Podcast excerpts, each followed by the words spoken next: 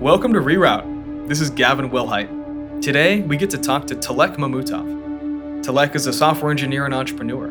He recently led projects at Google X, including at Loon, a moonshot to deliver internet from stratospheric balloons. He is now the founder and CEO of OutTalent, a Y Combinator backed startup helping engineers from emerging markets level up and get jobs at Silicon Valley tech companies. This is a special on location episode we recorded while I visited Tilek's home country of Kyrgyzstan. If you'd like to watch a video version of today's podcast, you can find it on our YouTube channel, as linked in the show notes. In this episode, we'll be talking about fostering personal rationality, methods for instilling values into organizations, and how to chart a personalized career trajectory aimed at creating positive impact. So sit forward, listen in, and enjoy our conversation with Tilek Mamutov.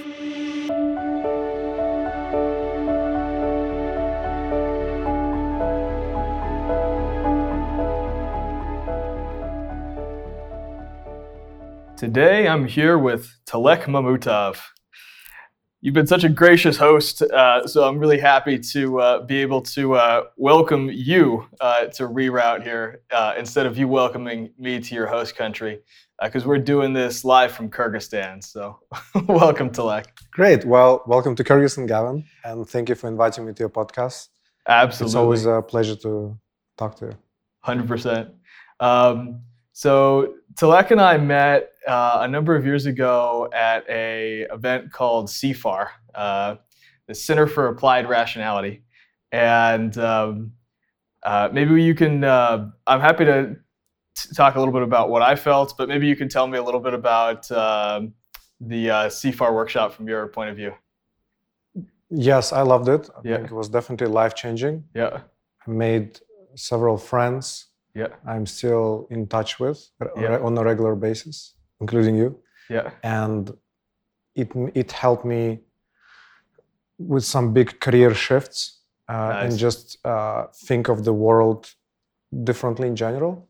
yeah, And I'm still very much in touch with the organization and with the community.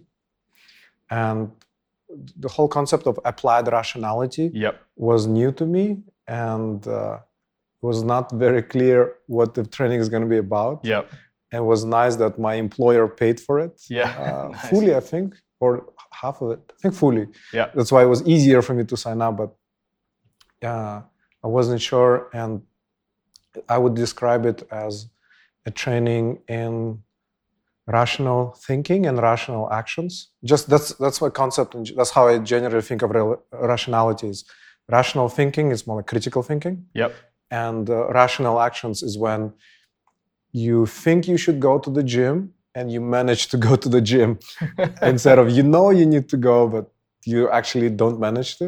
Totally. or you know you want to meditate but you don't. Well how do you actually meditate if you really think you need to? That's what i call like a rational action.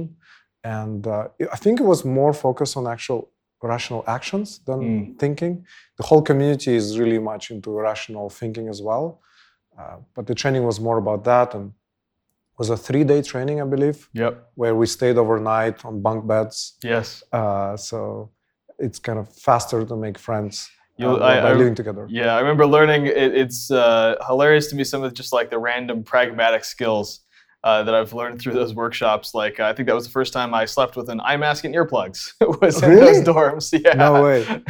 That's where I learned how to floss. Actually, Well, not to Really? learn to floss, but I started flossing actually nice. because I knew and like doctors tell, tell you to do this many times, but Yep. that's when I actually started flossing, and I still do from from that day. Yeah. That's awesome. Yeah, it's um so you know I don't maybe we can uh, I can give it like a little bit more context. Yeah, so it's this organization that's existed um, maybe I don't know maybe eight years something like that maybe a little bit longer. Uh, but the idea is yeah trying to um, both research methods uh, by kind of aggregating a bunch of um, like behavioral psychology and sort of cognitive neuroscience research uh, in order to figure out how to help people uh, reduce their human biases uh, and also helping them sort of achieve their goals in better ways, right? And I know that um, you know one of the reasons why I bring this up is because I know that this has uh, been a big part of my life, and I think part of your life, and given that it was the place that we met, it felt like it would be a uh, interesting topic for us to go into. Um, is was there particular kind of like uh, techniques or things that stuck with you from those workshops that? Uh, yes, feel like many. these- I yeah. actually uh, took copious notes and Yep. I came up with a flow chart of of main techniques. I think like 15 techniques. I don't know if you've seen the flow chart, but I basically tried to map it as like, you know, are you extremely happy all the time? Yes or no? If no, then try this technique. If like, and then you just go through the flow chart and you try different techniques, different points of your life. One technique that clearly changed, uh, I believe, rerouted my career yeah. was uh, goal factoring. Yes. Yes, when you uh, have a certain goal, for example, get a PhD or uh, I don't know, have children, or could be any goal. So you you you, you put it, uh, you know, on a diagram, Yep. and then you try to break it down into sub goals Yep. and try to hack it basically. So like with with number factoring, right? You have a number 36 and you Mhm. factor it like two, three, etc., etc. Uh, so you factor out the goal, and one of my goal was uh, one of the big goals was at the time to become a product. I was at Google Yep. and I was on a technical program manager side. I wanted to become a product manager, so that was like a goal. And I tried to break it down, like why do I want it? Why do did I want to have this goal? And uh, it's like you know have more influence in the organization and higher salary, et cetera, et cetera. And then th- the trick is, can you actually replace this goal with something else? Right. Uh, and this way you realize what sub goals are actually important, what which ones are not, and it helps you find other uh, other ways to solve the problem because sometimes it's not the best to get a PhD or get an MBA Right. or children or and maybe like that. there's two different things that you can do. You could like split it up where it's maybe like you don't have to get all of these eight things that you're trying to get out of this yes. PhD from a single thing, right? Maybe you can do two different things, like a side project and a you know a different uh, a training, right? That combines to the same goals. Yes. So for Yeah. me, basically, I broke it down into like 12 sub goals. And at the time, I was a technical program manager on paper, Yep. but in reality, I was like more like a project lead. Ah. And uh, I realized that if I st- if if I stay like that, then I actually hit a lot of my goals, hmm except one, uh, which is I just it, it's kind of fancy to become a product manager at Google Yep. and there's a lot of social status Yeah. and kind of my ego was involved and it was like a goal that i had for years like a dream to have a pro- become a product manager at google hmm and on the other side if i really wanted to become a product manager then i would have to abide by certain rules and hit certain metrics and have certain number of people on the team i would have to kind of morph my project into something or i'd have to switch to a less interesting project Yep. and I didn't want to do that. So I realized like, okay, I have to give up on this one thing, which is much more like ego focused and social status focused, Well, and yeah. try to focus on other bigger, like more important goals, is like have more impact, et cetera, et cetera. Mhm. And then other things would come as well, where like more recognition and and like easier to do a startup after that.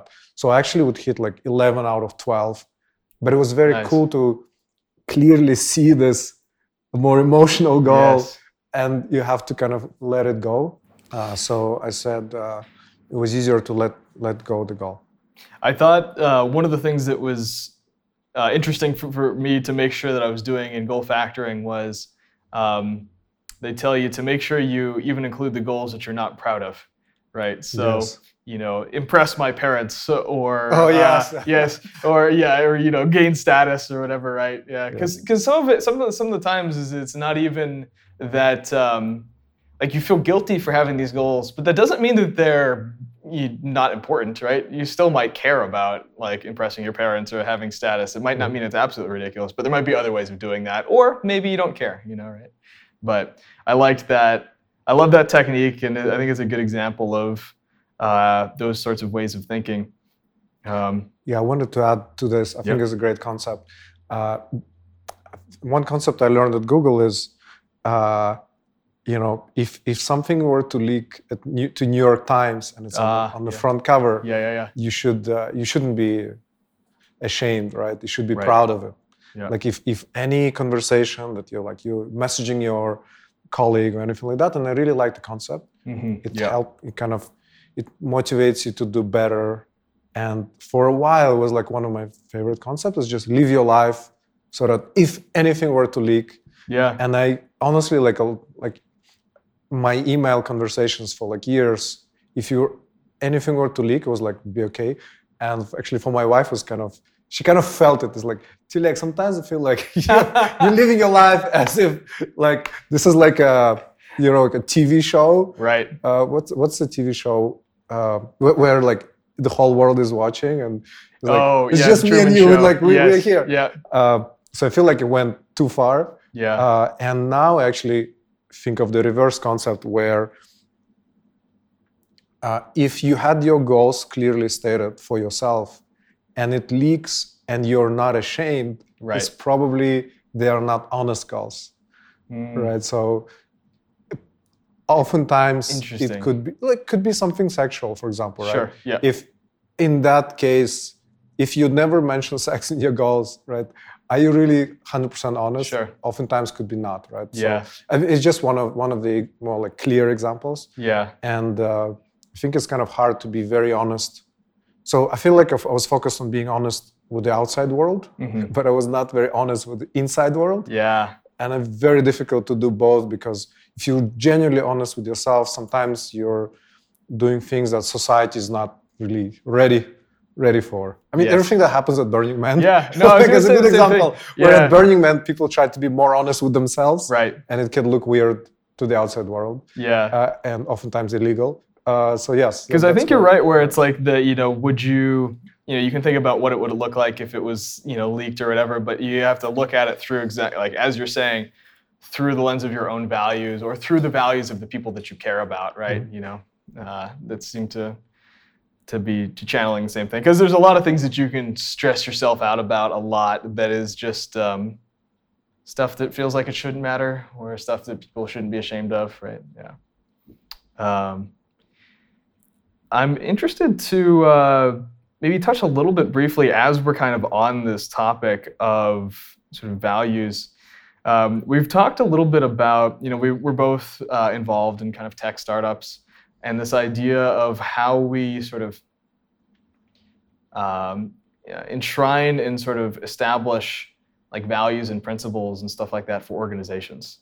Um, I know, so you uh, have a startup now called OutTalent, uh, which is pretty cool. And you guys just went. Uh, can I can I talk about? Uh, of course yeah. yes please So you just uh, you just did your international release. It used to be for sort of Central Asia, and you guys did your international release a few days ago. And uh, congratulations on that.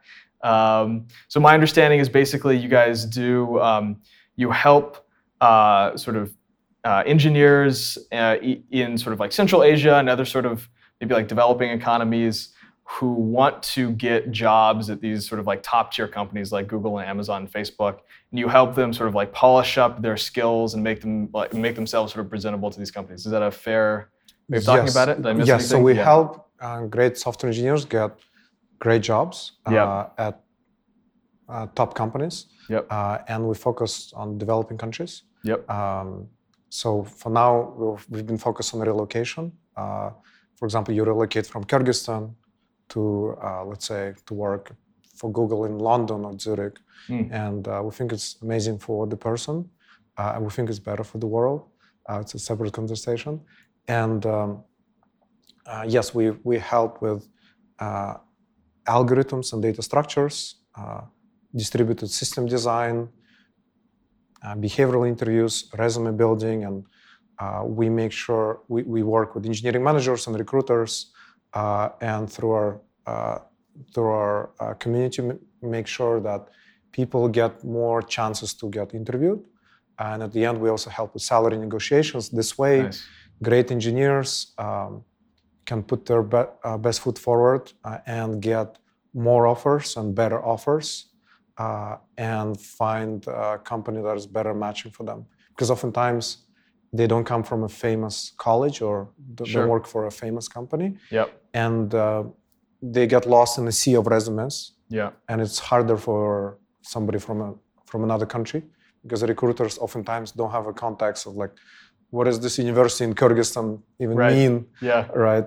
Uh, so, uh, yes, that's what we do, and I love it. And one topic that I love talking to you about is like company building and organization building because uh, I want organization to to be like a separate entity, Yeah. and then I wonder like what what will happen if I you know I will not be there. Yeah. What do I want this organization to keep doing? Yes. and that's what brought me to you know the mission and the values and the principles yeah. and How do you uh, sort of package that up in a way that, like, if you get hit by a bus or if you move on to something Yes. else, right, it sort of keeps going with this. Yeah. Yes that's why. I, I i love doing this it's like saturday morning it's kind of what motivates me i like going to a coffee shop and just like thinking about the culture and like the, Yeah. the actual dna of the organization uh, it's for me it's like a hobby Nice. I, I have to pace myself and not to spend too much time on the philosophy and more time on the actual you know on the actions but it's something i really love doing Nice. Um, when you were thinking about kind of designing, I um, we've talked a little bit about kind of the differences between like valuables, principles, and mission. Uh, I know you thought about a lot that a lot of about that when you were um, putting them for your for this company. Can you can you tell us a little bit about how you think about those things? Sure. Yeah. Um, so mission, I, really like missions. Uh, I think it, it should be there. Uh, so we have a mission. Then I thought of values, and the values I think of them as uh, one word usually uh, things uh, where uh, they could be used as an adjective and applied to a person. Like, Mm. uh, oftentimes, like Yep. honesty, right? Mm. Similar to integrity or ambition. Um, so th- that's what I think of as values, and principles I think of as uh, more like similar to rules, where um, uh, it's usually like a short phrase. Uh, I I know that some companies use that as values. They have like phrases as values. Uh, I don't think there's a rule for this. Sure. Yeah. But that's that's what I like. That's how you break it down. I like yeah. when values are like one word things, Yep. like courage. And uh, of course, it needs clarification because different people, if it's one word, different people will. I mean, any value or Right. principle needs a clarification. But um, I, I like the way Ray Dalio uses the word principles. So Mm. that's that's where I try to use it as well. Yeah. Well, I've one of the things that I've found that seems to help a lot with this stuff is thinking about um, kind of the, uh, uh, the the opposite of it, or you know, what does it look like if we are not being courageous, um, and you know, helping to share examples of that. I know one of the conversations that we had about was like, you know, having like postmortems or talking about, you know, was there a time where we didn't demonstrate this value, right? Yes. And if if we're able to give examples of that, I feel like it really helps to clarify what those mean, right? Because sometimes those words can just feel empty, right? But as soon as there's examples, or especially sort of like honest examples of when they weren't upheld, it feels like that helps a lot, right? Yes. And I think that's where we could learn from religions. Oh yeah, yeah, like for a while I was very uh, strong atheist, Mhm. where I was kind of so I was kind of first kind of I was child, and I was religious for some time, and I became an atheist, where I just rejected religion. I was kind of angry, yeah, angry atheist, and then later now I'm like more agnostic and kind of want to learn uh, what's what it ha- what's what it has to offer, and uh, I think uh, like Bible has a lot of stories, right? Because Bible tries to kind of instill certain values, and uh, stories I think it seems to be a great way yeah, uh, to do it for people. yeah, absolutely. Um, it's a lot easier to kind of like place yourself in that situation, right? And having um, seeing the sort of like thought process or how one can make decisions uh, rather than just uh, sort of arbitrary words. Um, and yeah, it's so interesting, right? Because it's like there's this sense in which you can have companies that are sort of directed top down, right? Where you have somebody that's sort of uh, setting out all of the the missions, all of the plans, all of the kinds of things, and that that that works to a certain point, works to a certain scale. But then you have to, uh, for a lot of reasons, retention and all this kind of stuff, uh, enable people to make their own decisions, right? And having really good, well-established values and principles and mission statements and the sort of like why and how is kind of the only way that people can do those independent decisions in a way that's uh, aligned. Right? Yes. Yes.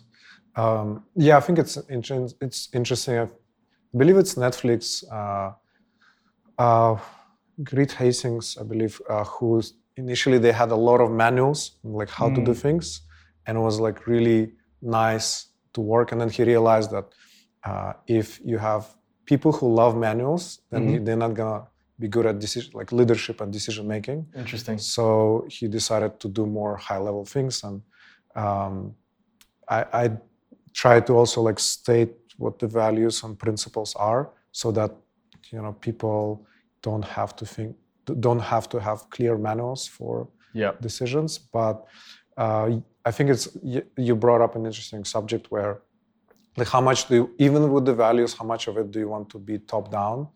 uh, versus bottom up. Again, I'm going to bring up Burning Man again because Burning Man is quite successful as an organization, I believe, mm-hmm. uh, in terms of their its influence on the world. Mm, yeah, uh, I think I had a tremendous amount of influence. Yeah, mimetically, certainly. Yeah, hmm? um, mimetically, I was going to say certainly. Yes. Yes. Yeah, yeah. And, and, even financially, for example. Oh. Hmm.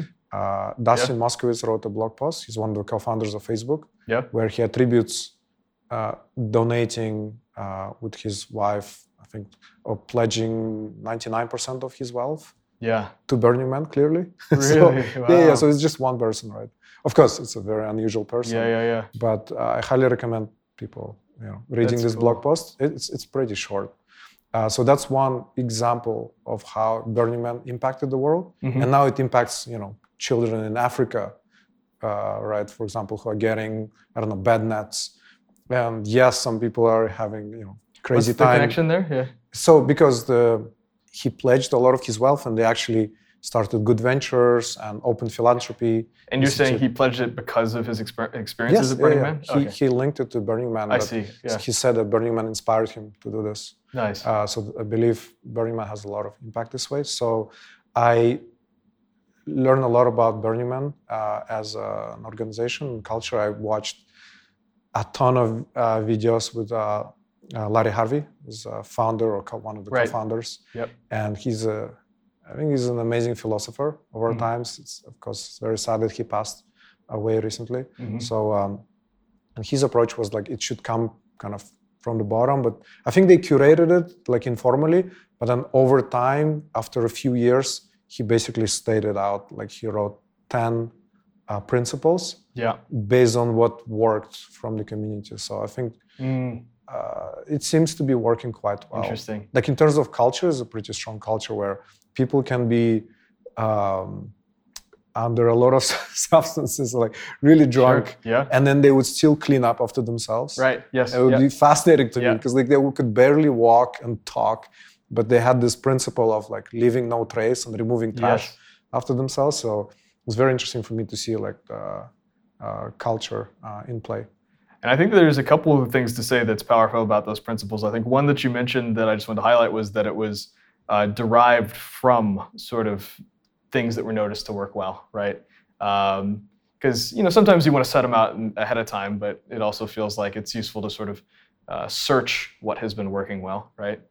Um, yes, yes. So that's yeah. why, like, even though I stated them, like the values and principles, we kind of uh, we should keep them, I think, a little bit loose and kind of see what what the people come up with, and I think uh, kind of yeah, just have this dance. Like, okay, these are the stated principles uh, because we are so early. It's just two years. Right. Uh, it's been two years, and and it's like uh, I'm doing it the first time, right? Yes. I'm total noob. Yes, I read a, quite a lot about values and culture, but still, yeah, just really just starting. So, but I think it's good to have some idea of what you want mm-hmm.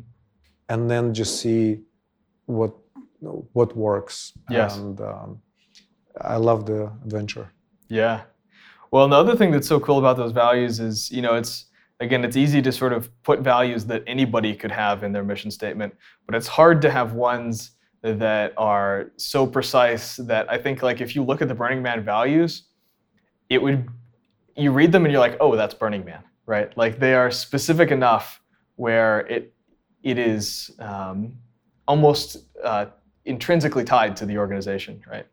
Like they are very specific. Leave no trace. Uh, I'm trying to remember what the other ones are. Uh, safety third, radical no. inclusion. what is it? Radical. There's a lot Yeah. of radicals. Yes, yeah, yeah. Radical Like- self-reliance. Radical Yeah. self-reliance. Yes, very that a Man. very Burning Man value. Yep. Yes, you would. Yes, very Yep. few organizations have that. Uh, Yeah, absolutely. It's good. I think the I was hearing from somebody about the Burning Man Rangers are the sort of folks that sort of like help people out. Um, kind of like the you know mix between the uh, medical and police emergency, you know, whatever. But they're very much about that radical self-reliance. Uh, at least they're supposed to. Where it's just kind of like the first thing they'll do is they'll just kind of like go over and be like, okay, how are you going to solve your own problem, right? you know, and maybe eventually they'll try to connect you to someone. But I just love how that ethos is uh, spread throughout the organization. And I think to that point, right, you know, um, Harvey just passed, but you know the, the principles were set up in such a way where this organization is, without a doubt, going to continue along those you know same lines, which is very very cool. Glad to hear your optimism. Yeah, I hope so. I hope so. So, you know, one of the things that we, uh, you know, it's, I think, you know, with this whole reroute theme, we always talk about sort of like, you know, where things could go with the status quo and how they could be better. And I really like this idea of trying to really um, uh, ensure that we enshrine very good values and principles and such into our organizations that are more specific and are sort of updated with all these new learnings. Um, and uh, much in the way I think in our first episode we talked about uh, uh, with the Long Now Foundation, it's always about how can you sort of like um, have something around you last longer than you, you know, right? Um, and one of the other things that we were looking at, as far as um, that I know you've given a lot of thought to, as far as you know things that we can strive to sort of do better uh, in this coming century and might be very important, is sort of recognizing human potential, right? Uh, and this is one of the things that I think you guys do through OutTalent. Maybe you can tell me a little bit about how you sort of think about that, or sort of why that is such an important thing to you. Yeah. Sure. Yes. Um, so I was born and raised here in Bishkek. right Yeah. here, Oh uh, yeah, yeah. Kyrgyzstan. And Tell the story as um, part of this. Yeah. and uh, I was, uh, I would say, ambitious as a child. I I remember wanting to win a Nobel Prize at some point when I was like, I don't know, nine, or ten, and then um, when I became a teenager, I lost a lot of interest in education. I think I feel like it was a lot of forced education was kind of a beca- was becoming a bit of a rebel. Yeah. I like computer science and uh, uh, and math. I was really good there. It was easy for me, but everything else pretty much was I rebelled against. yeah. It was very difficult for me to study, and I was getting worse grades, and uh, my self-esteem was kind of getting lower and lower. Uh, and I think it's maybe the environment, or you know, just growing older, and I kind of forgot that ambition. And then I got into college, and uh, similar thing happened where I was like really focused on certain subjects I was really passionate about Mhm. and I'm getting bad grades everyone, everywhere else. And um, my ambition changed drastically. I remember uh, the biggest ambition I had is to get a master's degree in Japan. It was uh, part of my password even. I was just trying to kind of, it's kind of like a self-affirmation yeah. uh, to do it.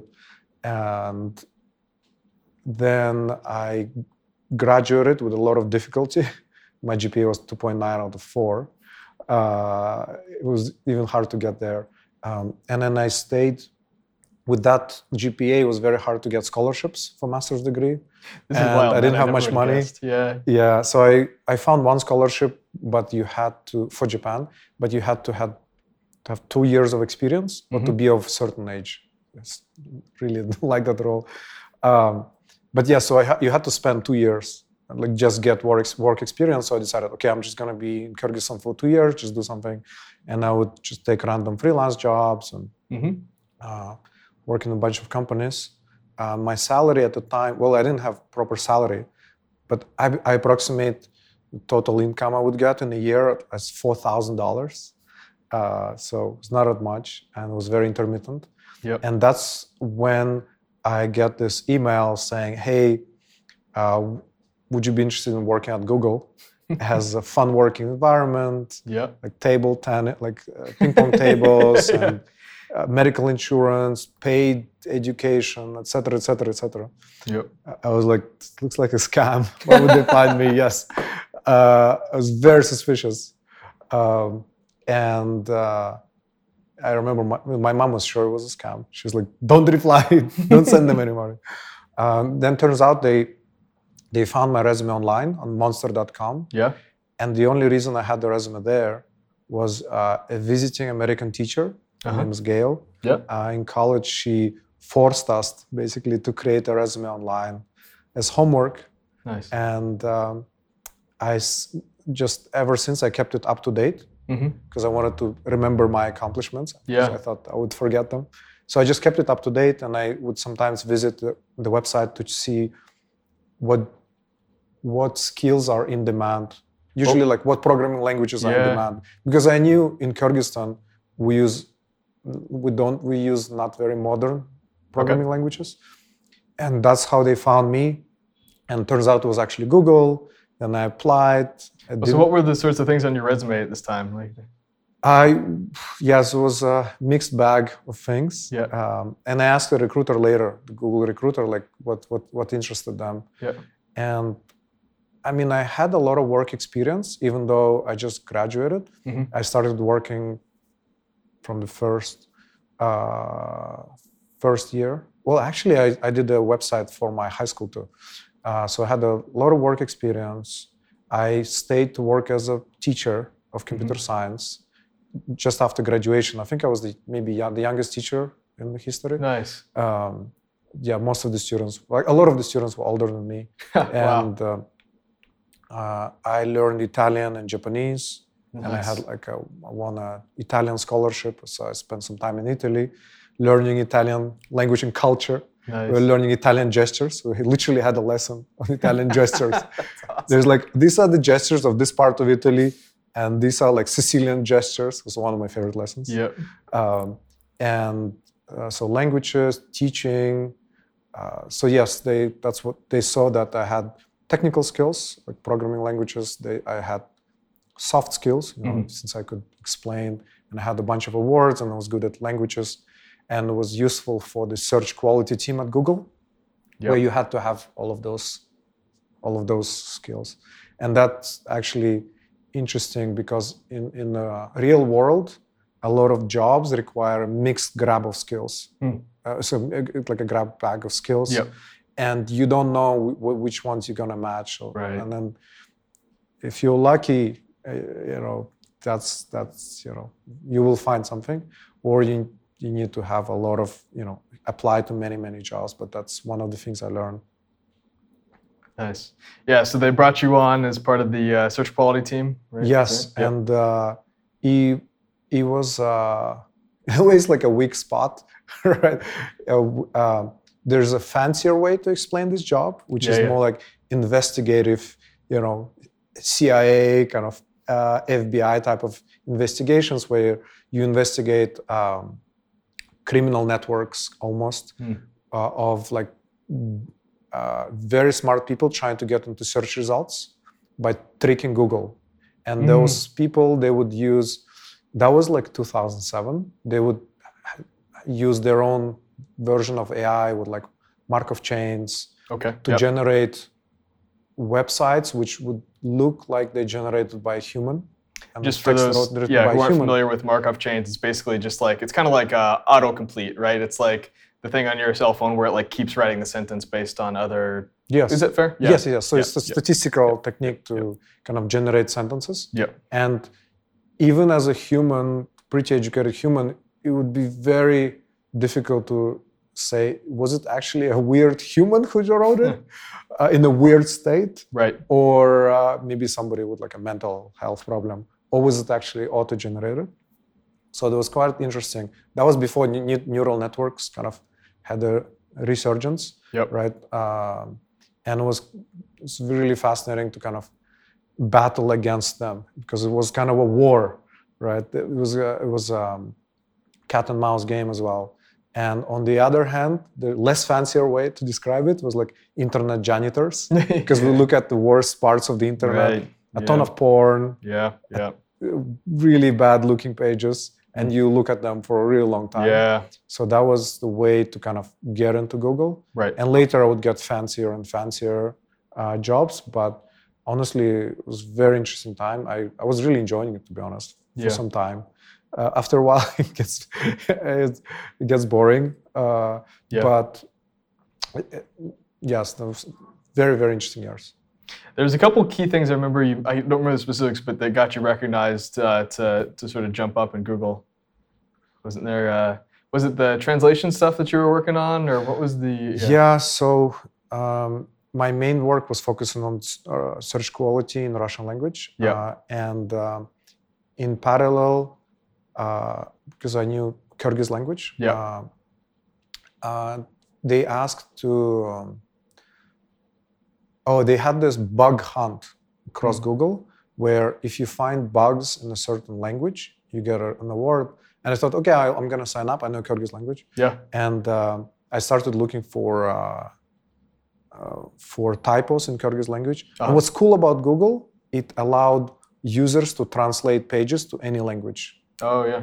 Uh, the the disadvantage of it, there's gonna be, there were a lot of typos Sure. on like a user interface, and for me it was very easy to find those typos. Yeah. And I ended up, I think, winning either first place or second place.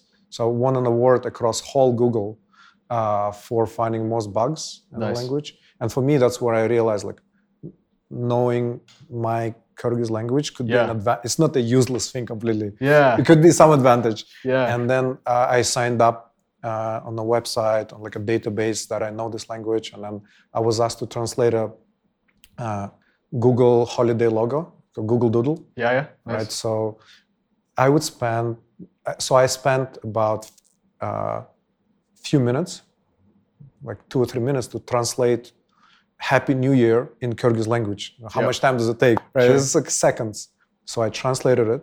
And then for New Year's, they launched it for the first time with the Kyrgyz, uh, basically, you know, alt text. When you roll over your mouse Yeah. on the logo, Right. it just shows in Kyrgyz, Darminen. Yeah.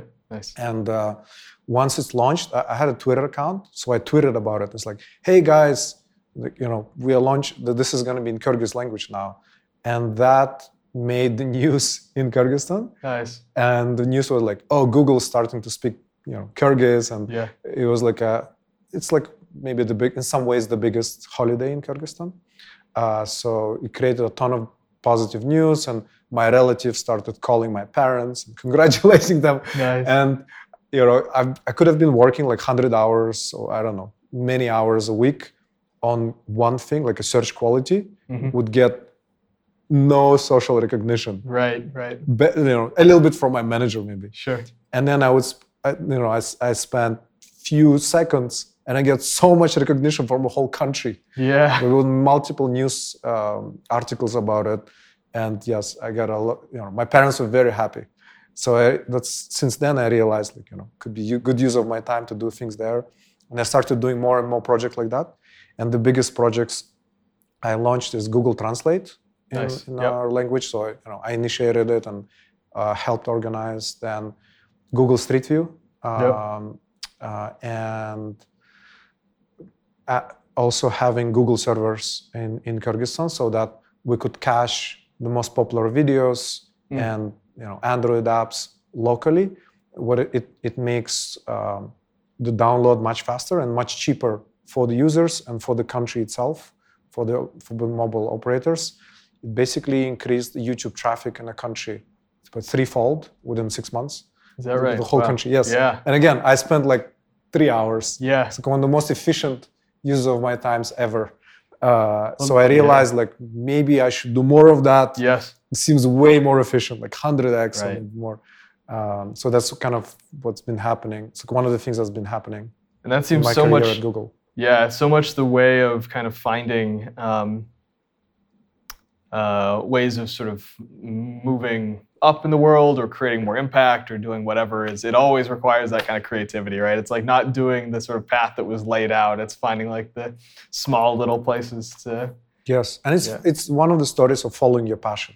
Like uh, you know, Steve Jobs has his own story, and everyone Yeah. has their own story.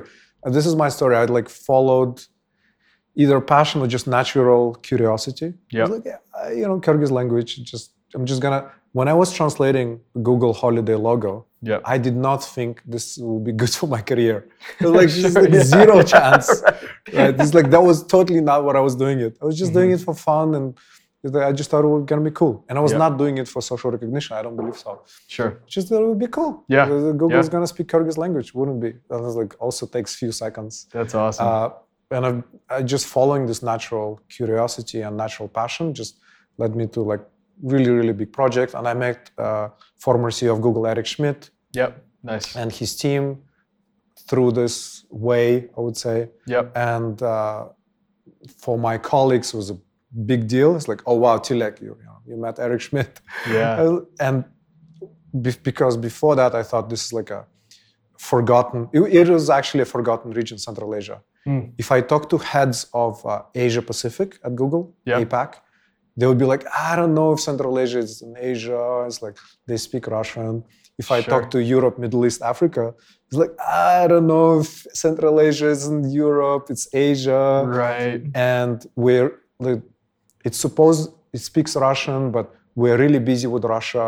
Yeah. Like Russia is a very difficult market for Google, Uh huh. and it was it was clearly forgotten, like literally forgotten Yeah. in the lists of countries. Yeah. You would not be in the Europe, Middle East, Africa, and would not be in Asia Pacific. Wow. Uh, yeah. And uh, so that's how I found my niche, right? So I feel like sometimes in the world you can stumble upon a niche Yep. uh, which nobody Yes. cares about Yeah. and then that's where you can you know grow in very unusual unpredictable ways Yeah.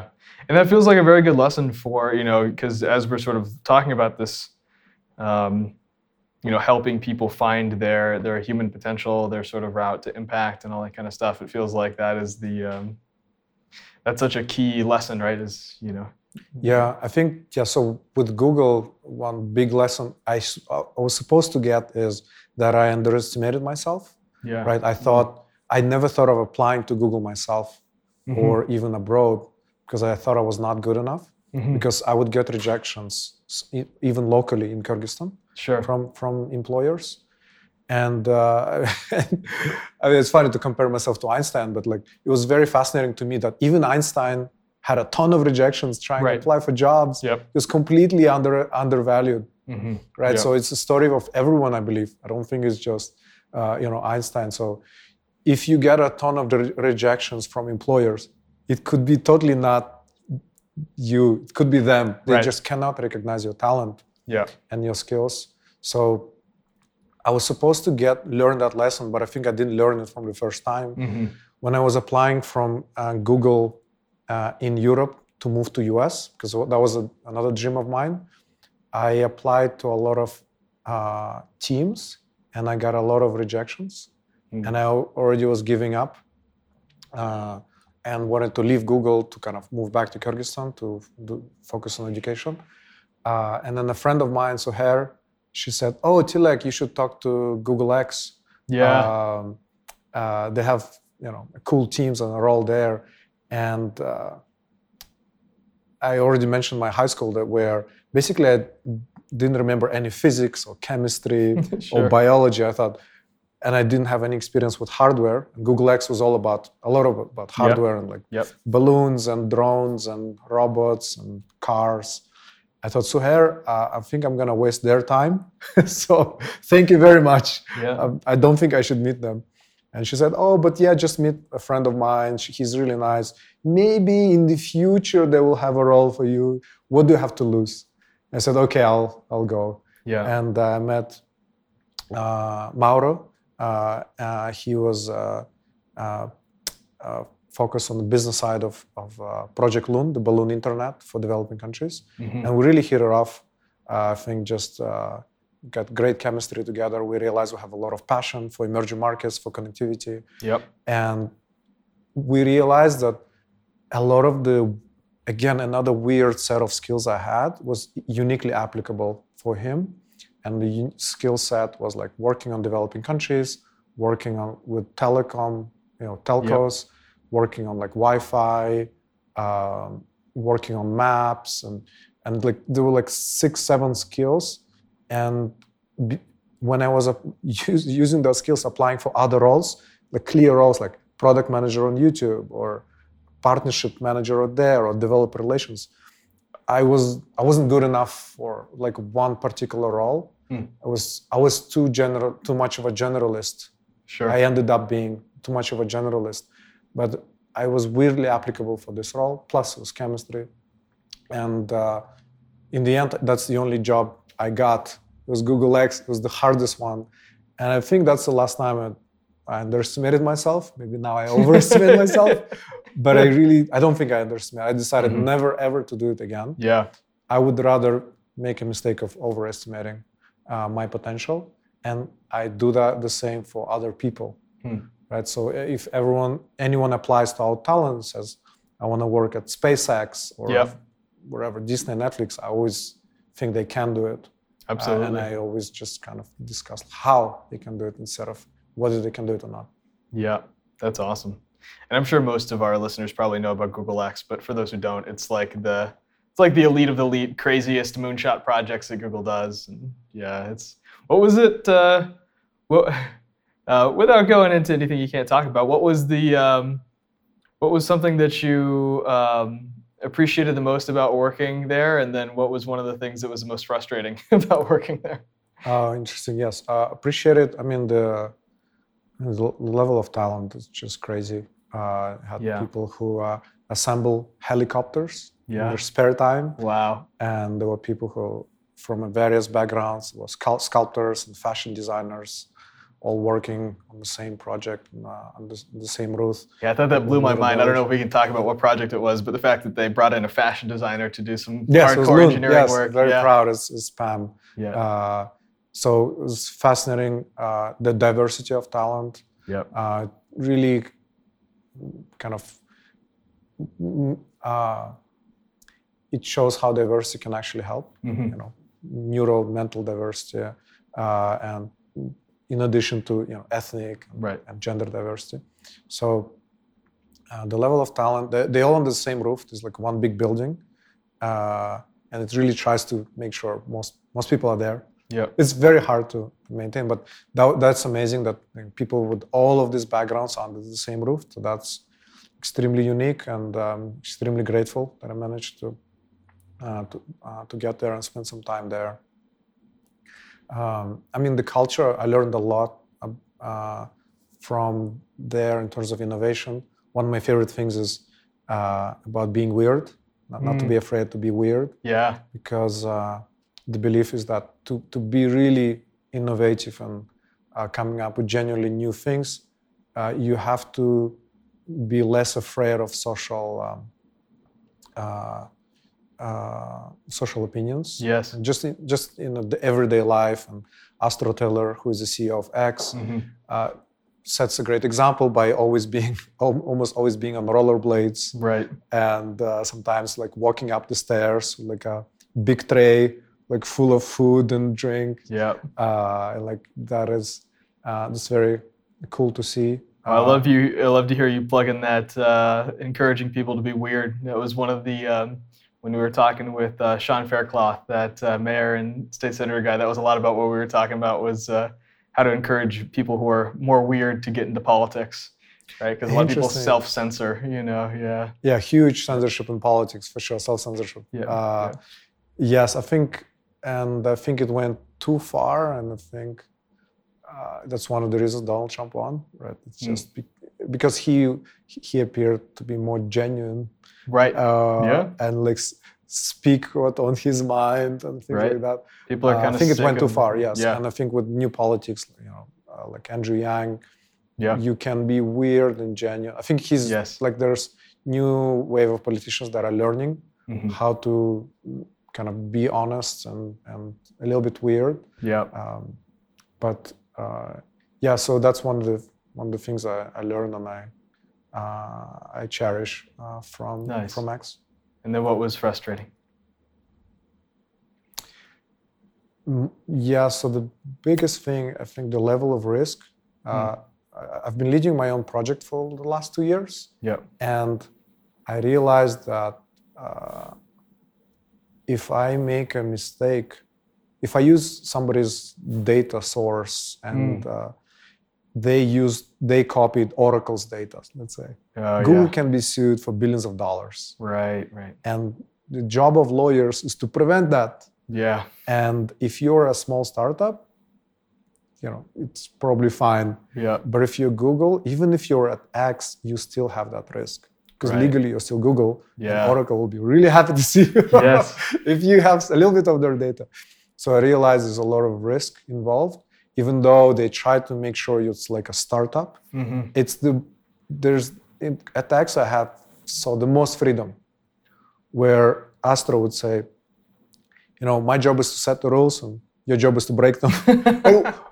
Who- else says that as a Right. CEO? Yeah. and uh, so I really lo- like was really enjoying a lot of freedom there. But still, there's a limit, and it's just natural. Yeah. And what's cool is it it encouraged me to start my own company because I realized like I felt all the challenges that a big organization has to do the same thing. Yeah. So I'm really not afraid to compete with Google on anything Yeah. because I know what's another side. Yeah, like that's any funny. project, Yeah, absolutely. any project, like whatever, just Google Calendar, even search. Yeah. And I feel like I know it's the other side. Is yes, it's gonna be diff- it's difficult to compete with Google, but there's so many challenges like bureaucracy and politics.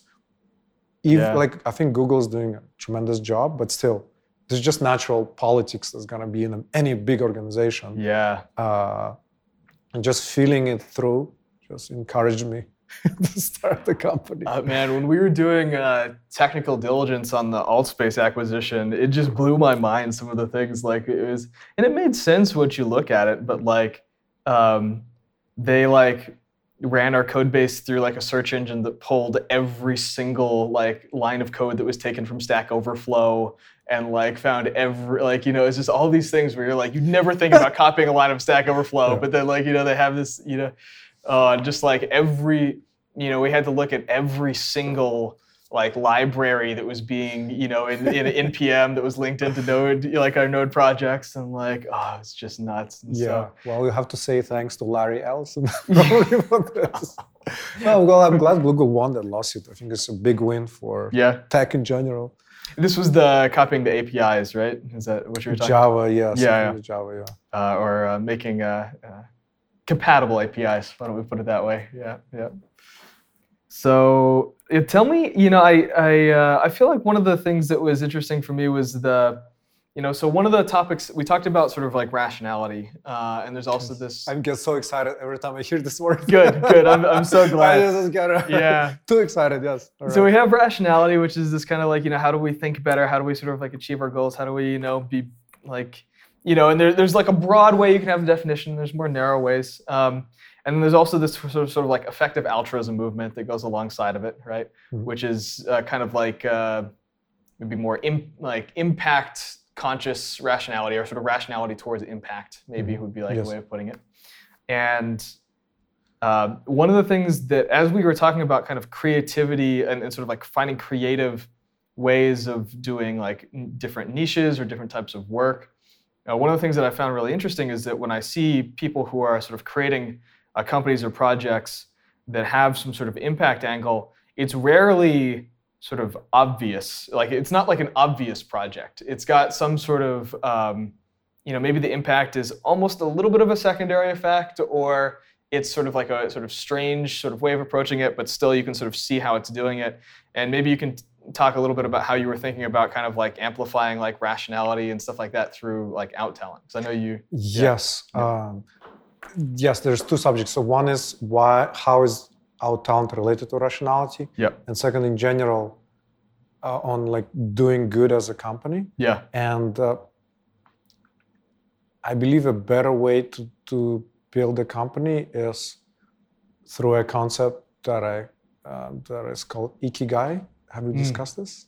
Uh, tell me. Yeah. Yeah. So ikigai is a Japanese word, Mm. which is translated approximately as uh, the reason for being, like the Mm. meaning of life.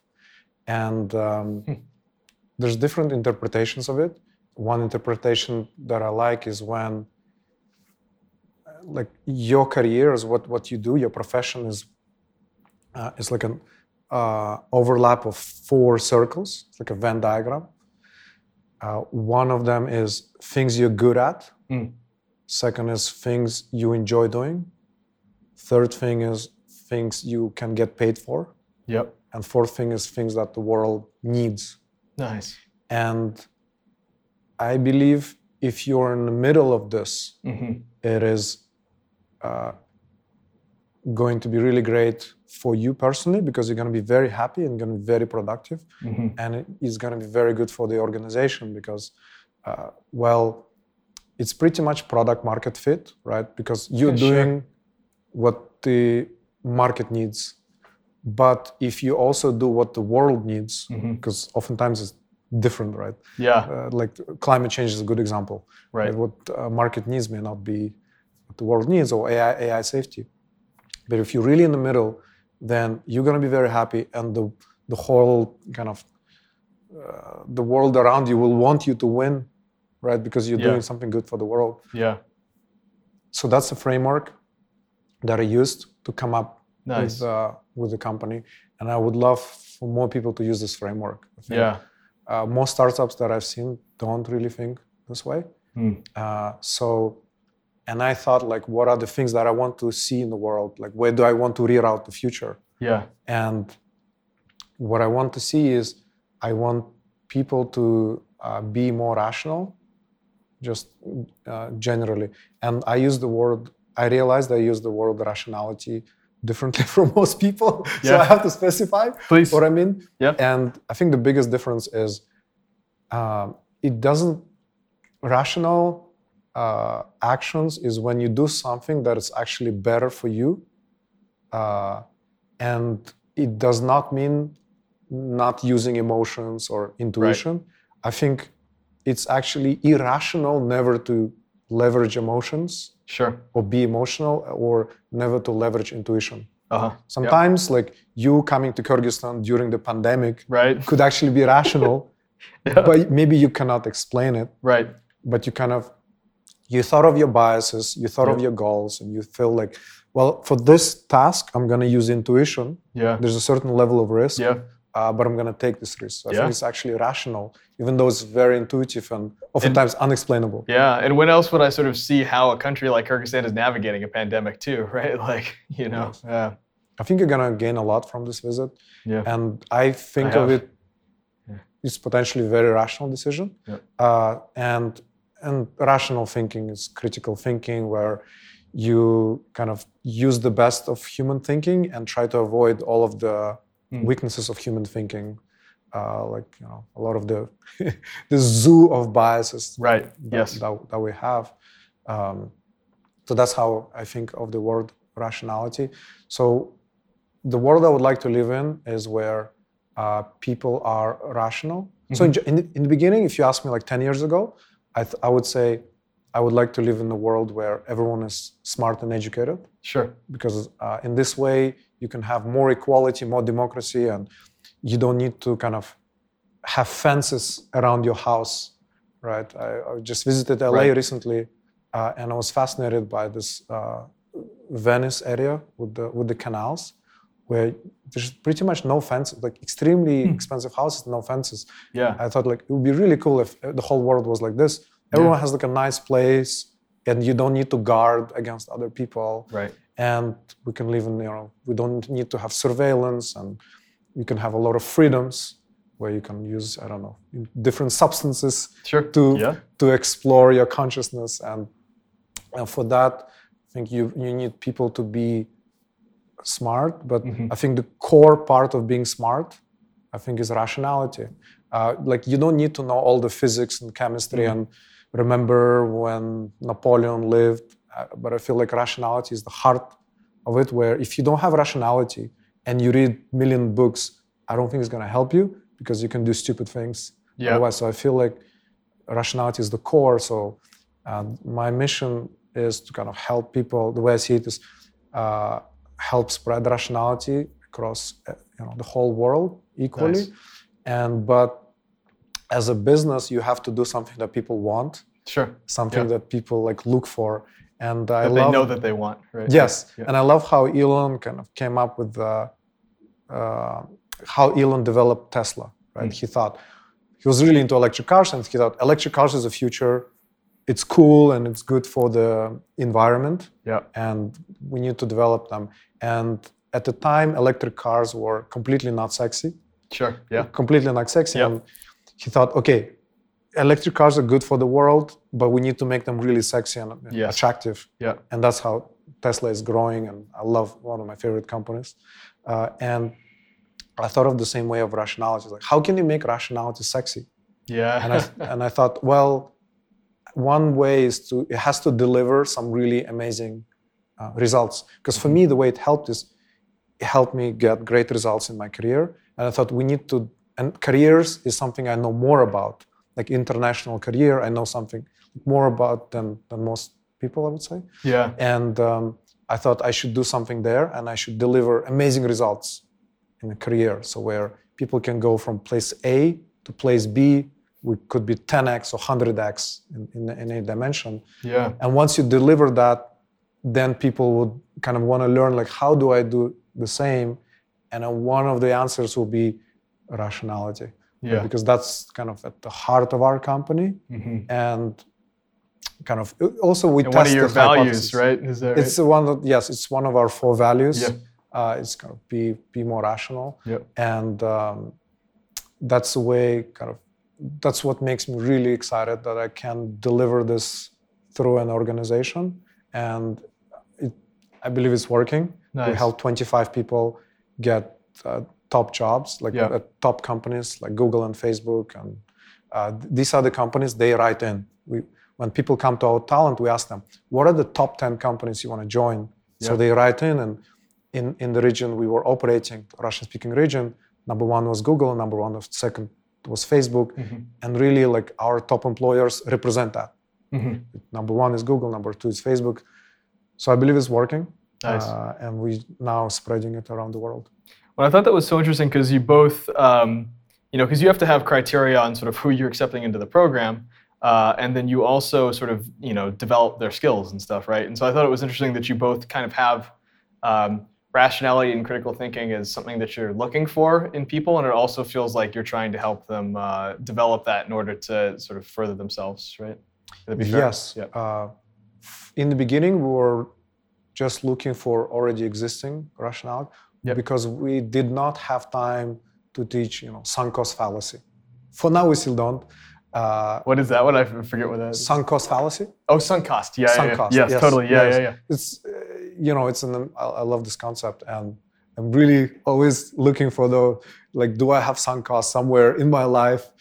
I have Just for folks who might not know, Please, tell- please explain. Tell, uh, yeah, yeah, okay, yeah. So it's uh, you know sunk cost fallacy is basically like you know if you've um, you can only act from where you are, right? And so um, even if you've say poured a ton of money into a boat or a uh, you know a job or something like that, um, and it's no longer working for you or it's no longer wanting uh, what you want to do, you have you can only act from where you are, and you have to sort of ignore the fact that you've already sunk a bunch of cost into whatever uh, uh, uh, that you are trying to decide whether to continue or not. And it's uh, there's kind of like a uh, colloquialism like throwing good money after bad money or whatever. Like uh, it's like do you put more money into something that you already put into a, a lot of money into that isn't working out or whatever, right? Yeah. So Yeah, it's like I already invested a lot of money in this stock. So, right. Yeah. Um, but I think the, the most popular one is when you're studying for a long time for something, like Mm-hmm. Yeah. a doc- being a doctor. Sure. Yeah, that's a good example. And Yeah. I, I, know, I have a friend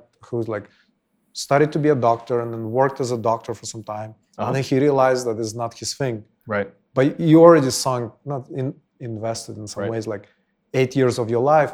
And then he, realized he wanted to be a software engineer. So he switched.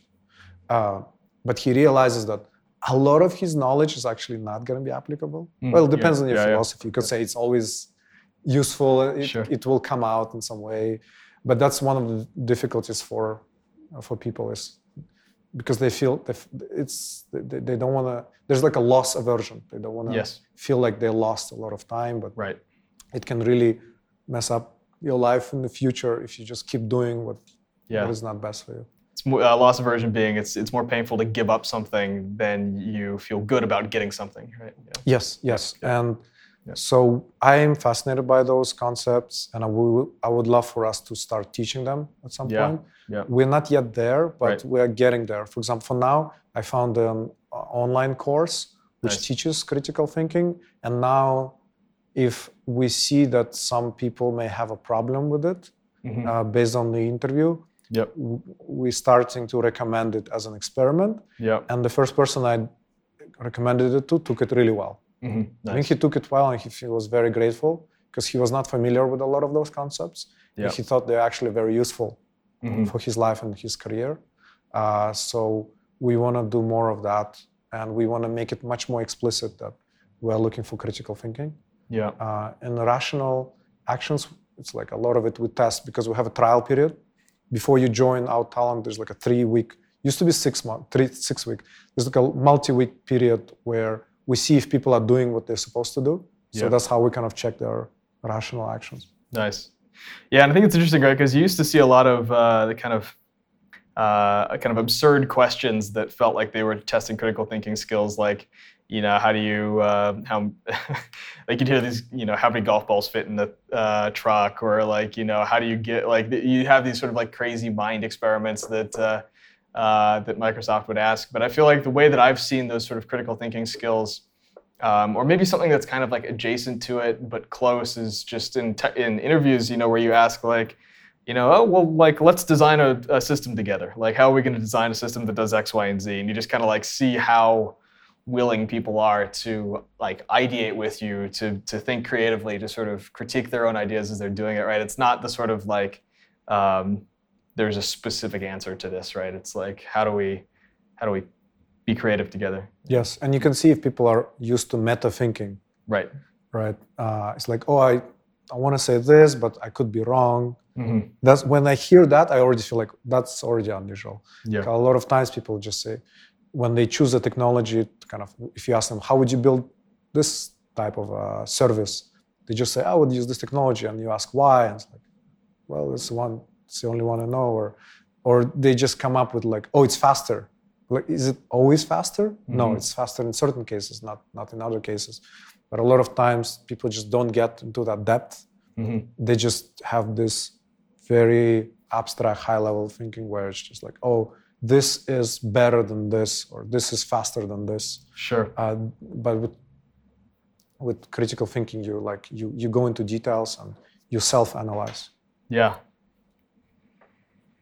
Awesome. So, you know, one of the um, yeah, I like you know one of the things that you know we were talking a little bit about on uh, the rationality stuff that I feel like is so important that you were sort of pointing out is like that if we can raise this level of uh, rationality, I think it, it helps out in so many different ways, right? And maybe there's a, you know, maybe you could also call it wisdom, or there, there there's like a Venn diagram where there's sort of parts that are both of that, but sort of this this raising this sort of rationality or wisdom, both. I thought it was interesting to think of it both from like, you know, everybody, right, and like citizenry, and also like of leadership and of sort of government and stuff like that. And it feels like such a critical way of kind of improving the world. Um, I'm curious if we can kind of you like uh, take that and pivot towards kind of um, uh, Kyrgyzstan uh, Yes. in general, and sort of where um, we can talk for a minute about what it would look like for Kyrgyzstan to kind of like flourish and sort of grow over the next few decades. Um, Yeah. and again, my my approach, my hammer to Yeah. uh, to, uh, to all the nails is you know rationality. And actually, so I had this view at the CFAR training, and I uh, it, my view was different from uh, other people. For a lot of people, the view is you. Well, I kind of agree with that too. So like, it's most important to to focus on making sure some people are more rational, right? Say top Mm, AI developers, if they are rational, they're gonna come up with uh, super intelligence. That's the most important thing, and Sure. I kind of agree with that view. But that was before Trump became president, Yeah. and I think Trump just showed that what happens is if a lot of people are you know, not very good at rationality, right? If QAnon is like, if a lot of conspiracy, like if they if like QAnon uh, members get into into politics, it just shows what's, what happens.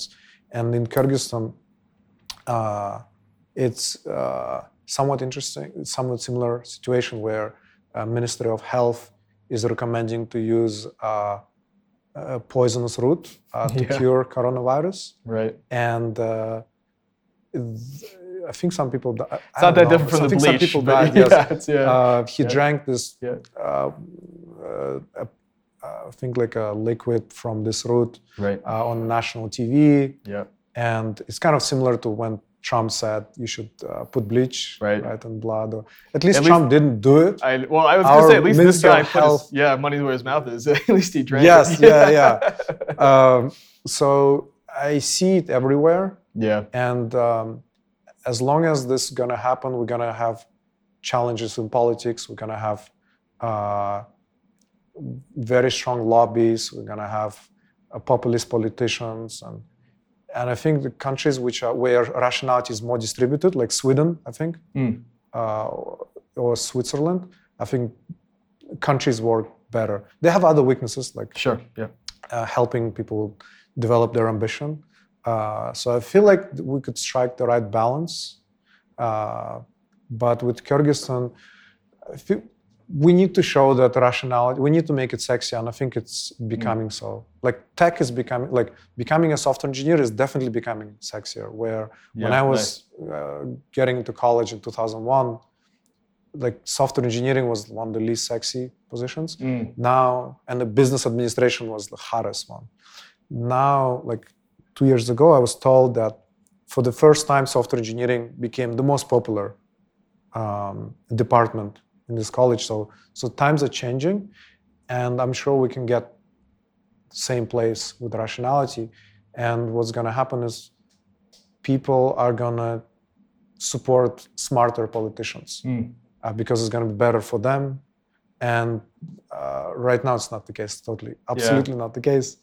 Uh, where people are using their intuition, emotions too much, Mm. and shortcuts. Uh, Yeah. Always like, oh, he's from my region, or or you know, he says nice things. And, I mean, it's the same everywhere around the world, pretty much. But I think we do have a bit of a crisis, but it's definitely improving. I uh, I thought it was kind of funny. I think there is also there's also a way of uh, literally making it more sexy, where it's like I like when I when I like attracted to partners now, it's like uh, I, I I like the way you think, you know, right? When you do what? like I like the way you think. Like I'm attracted to the way that you think. Like and you know like you know call rationality or whatever, but like that it's. um I think there is a uh, and it's same thing with friends. Like I know one of the way, like reasons why I think that uh, I like you and I click so much is like I really appreciate the way that you think. You know, right? And like, Thank you. Thank you. Yeah. Same here. Yeah. So I think the more that those kind of like memes spread, and then once you, you know, we were talking a little bit um, on one of the recent episodes about sort of designing desire, sort of changing what you want. And I think that's totally possible. Like the more that I started to pay attention to the way that people thought uh, and sort of appreciate it, the more that I was kind of attracted to that, right? And I feel like this is something that can sort of grow and change. Um, Yeah, and I think like podcasts like yours is just so you have certain values Mm. and like you are now growing them. If you were not doing the podcast, if you were just like watching TV at this Yeah. time, then you would not be kind of uh, investing in those values. And Mhm. the more we invest in rationality and similar values, then the more the more they're gonna win. One of the other things that I was uh, struck by was that you have, um, you know, there's amazing sort of uh, activists and uh, folks everywhere that are really trying to make a difference.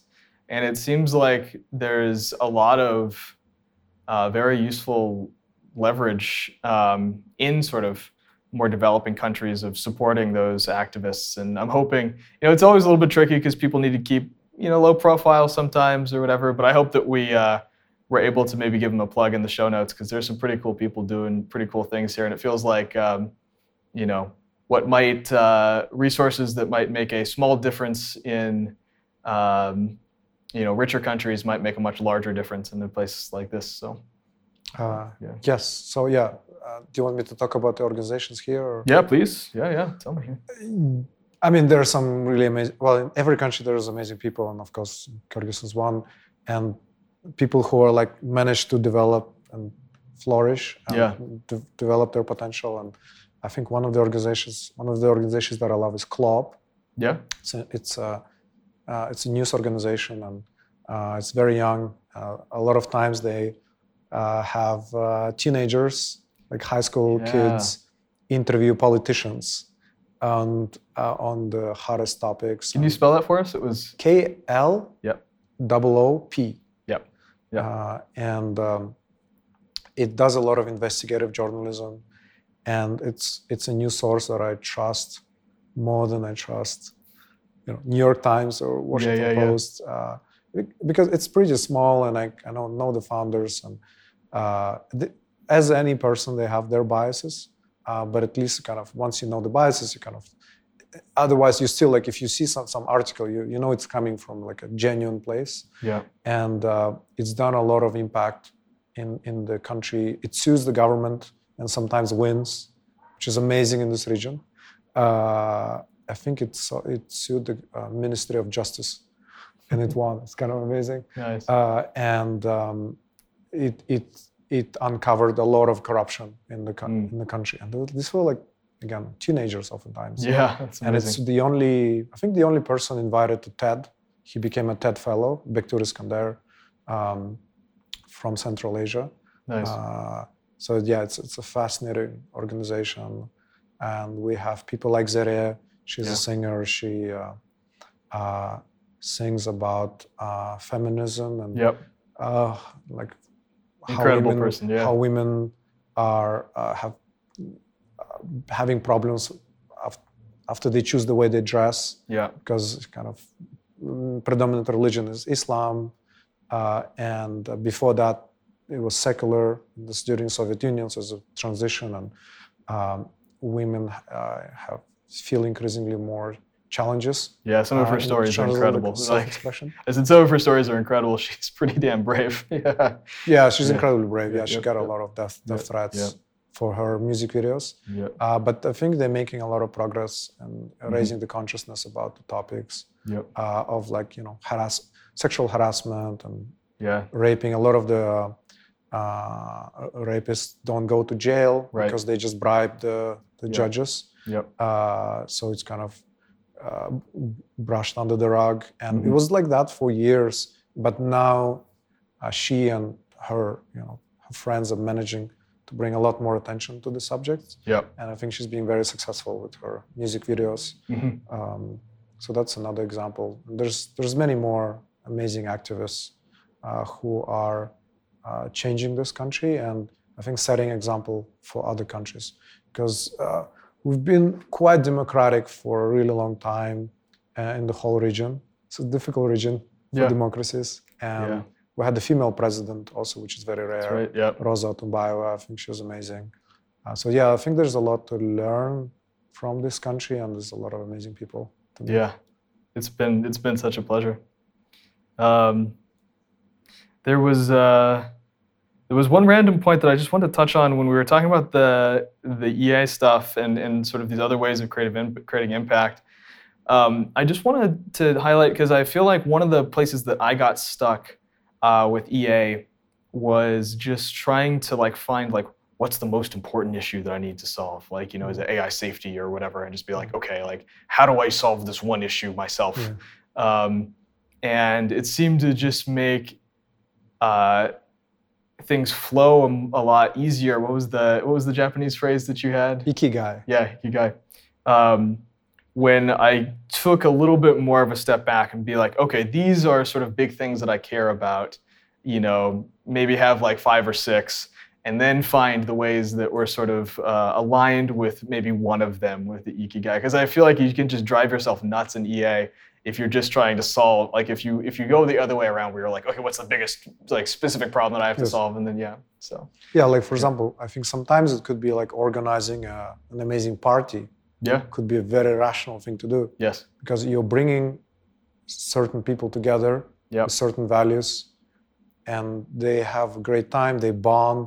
hmm Right. I think parties is an amazing vehicle also Yeah. for for change. And you doing this podcast, Mm. But sometimes you can rationally explain the logical reasons. Sometimes you cannot, and um, or you're doing your projection mapping Sure. Yeah. I think if you stop doing it, I feel like you're doing something wrong, probably. yeah. Uh, appreciate that. Like if you do more projection mapping, I feel like you're doing something right. Yeah. Uh, if that's one of your passions, yep. uh, I feel like, and sometimes you cannot connect the dots. I think it's Steve Jobs that connects the dots moving forward.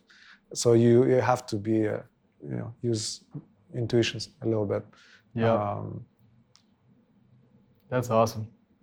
Um, are there any other things that you feel like uh, maybe we should cover today that we haven't touched on yet? yeah, I can just you know remind people that we launched OutTalent Yeah, please plug uh, plug away. yeah. globally. Uh, we've been working on this for two years. Yep. Uh, uh, in in this region, Russian-speaking region, Mhm. And I believe we accomplished a lot. We helped 25 people Yeah. get jobs at top companies of their choice. And uh, in our last group of nine people, every single one uh, graduated and got at least two offers from these top companies like Google, Facebook, Microsoft, Amazon. In average, they got three, uh, and um, average salary is more than 110k. Uh, just the base salary plus there's a lot of stock usually and Yep. uh, bonuses, uh, which is quite a big change Yeah. if you're coming from this region. Uh, so I'm very proud of our results. And if you know any developers Yeah. that want to 10x their career Absolutely. and uh, get into an amazing company, uh, they can go to outtalent.com. That's we awesome. are now much more broad. First of all, internationally. Second of all, we are opening up to uh, smaller companies, not Mhm. just you know giant tech corporations, but uh, smaller companies and remote companies as well. So, really encourage everyone to uh, to tell their friends who are Yeah. software engineers. That's awesome. I hope they do. And I really liked the model you were sort of sharing of, um, you know, OutTalent being the. There's like a bunch of different 10x jumps you can do, right? And OutTalent being kind of the like you're, you're making 10k a year to like 100k a year, and Yes. then like Y Combinator being like 100k to like a million in a year or whatever it is. And, Yes, yes. So if you see of like, just to simplify, if you think of the uh, of, of the income, I think where we're good at is to help people get from 10k a year, uh, 10k dollar a year Yep. income to 100k. yep. Uh, honestly, with stocks, they're getting close to a million sometimes. Yeah, it's pretty. Uh, Yep. So that's where like that's the if you think of the career as like a uh, as staircase, like a Mm-hmm. stairs. That's that's the big stair we help people step over. Yep. And then there's other stairs like Y Combinator helps Yep. get you know further, and people become billionaires through Mhm, mhm. through doing startups.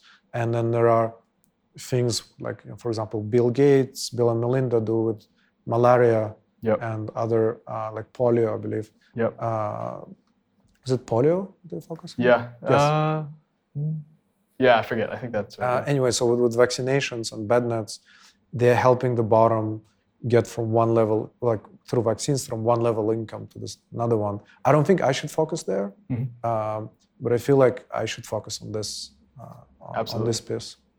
Well, this is great.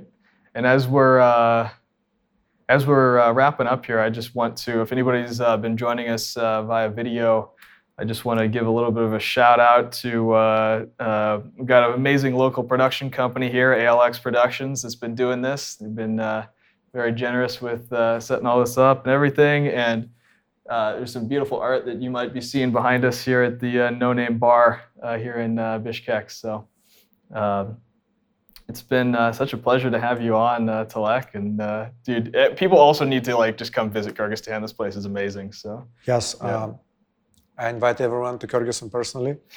yes, you can message me on your favorite social media. I'll try to connect you to the right people. That's great. We'll put the uh, links in the show notes. All right. Well, thanks, and everybody has a great day. Thank you so much. Cheers.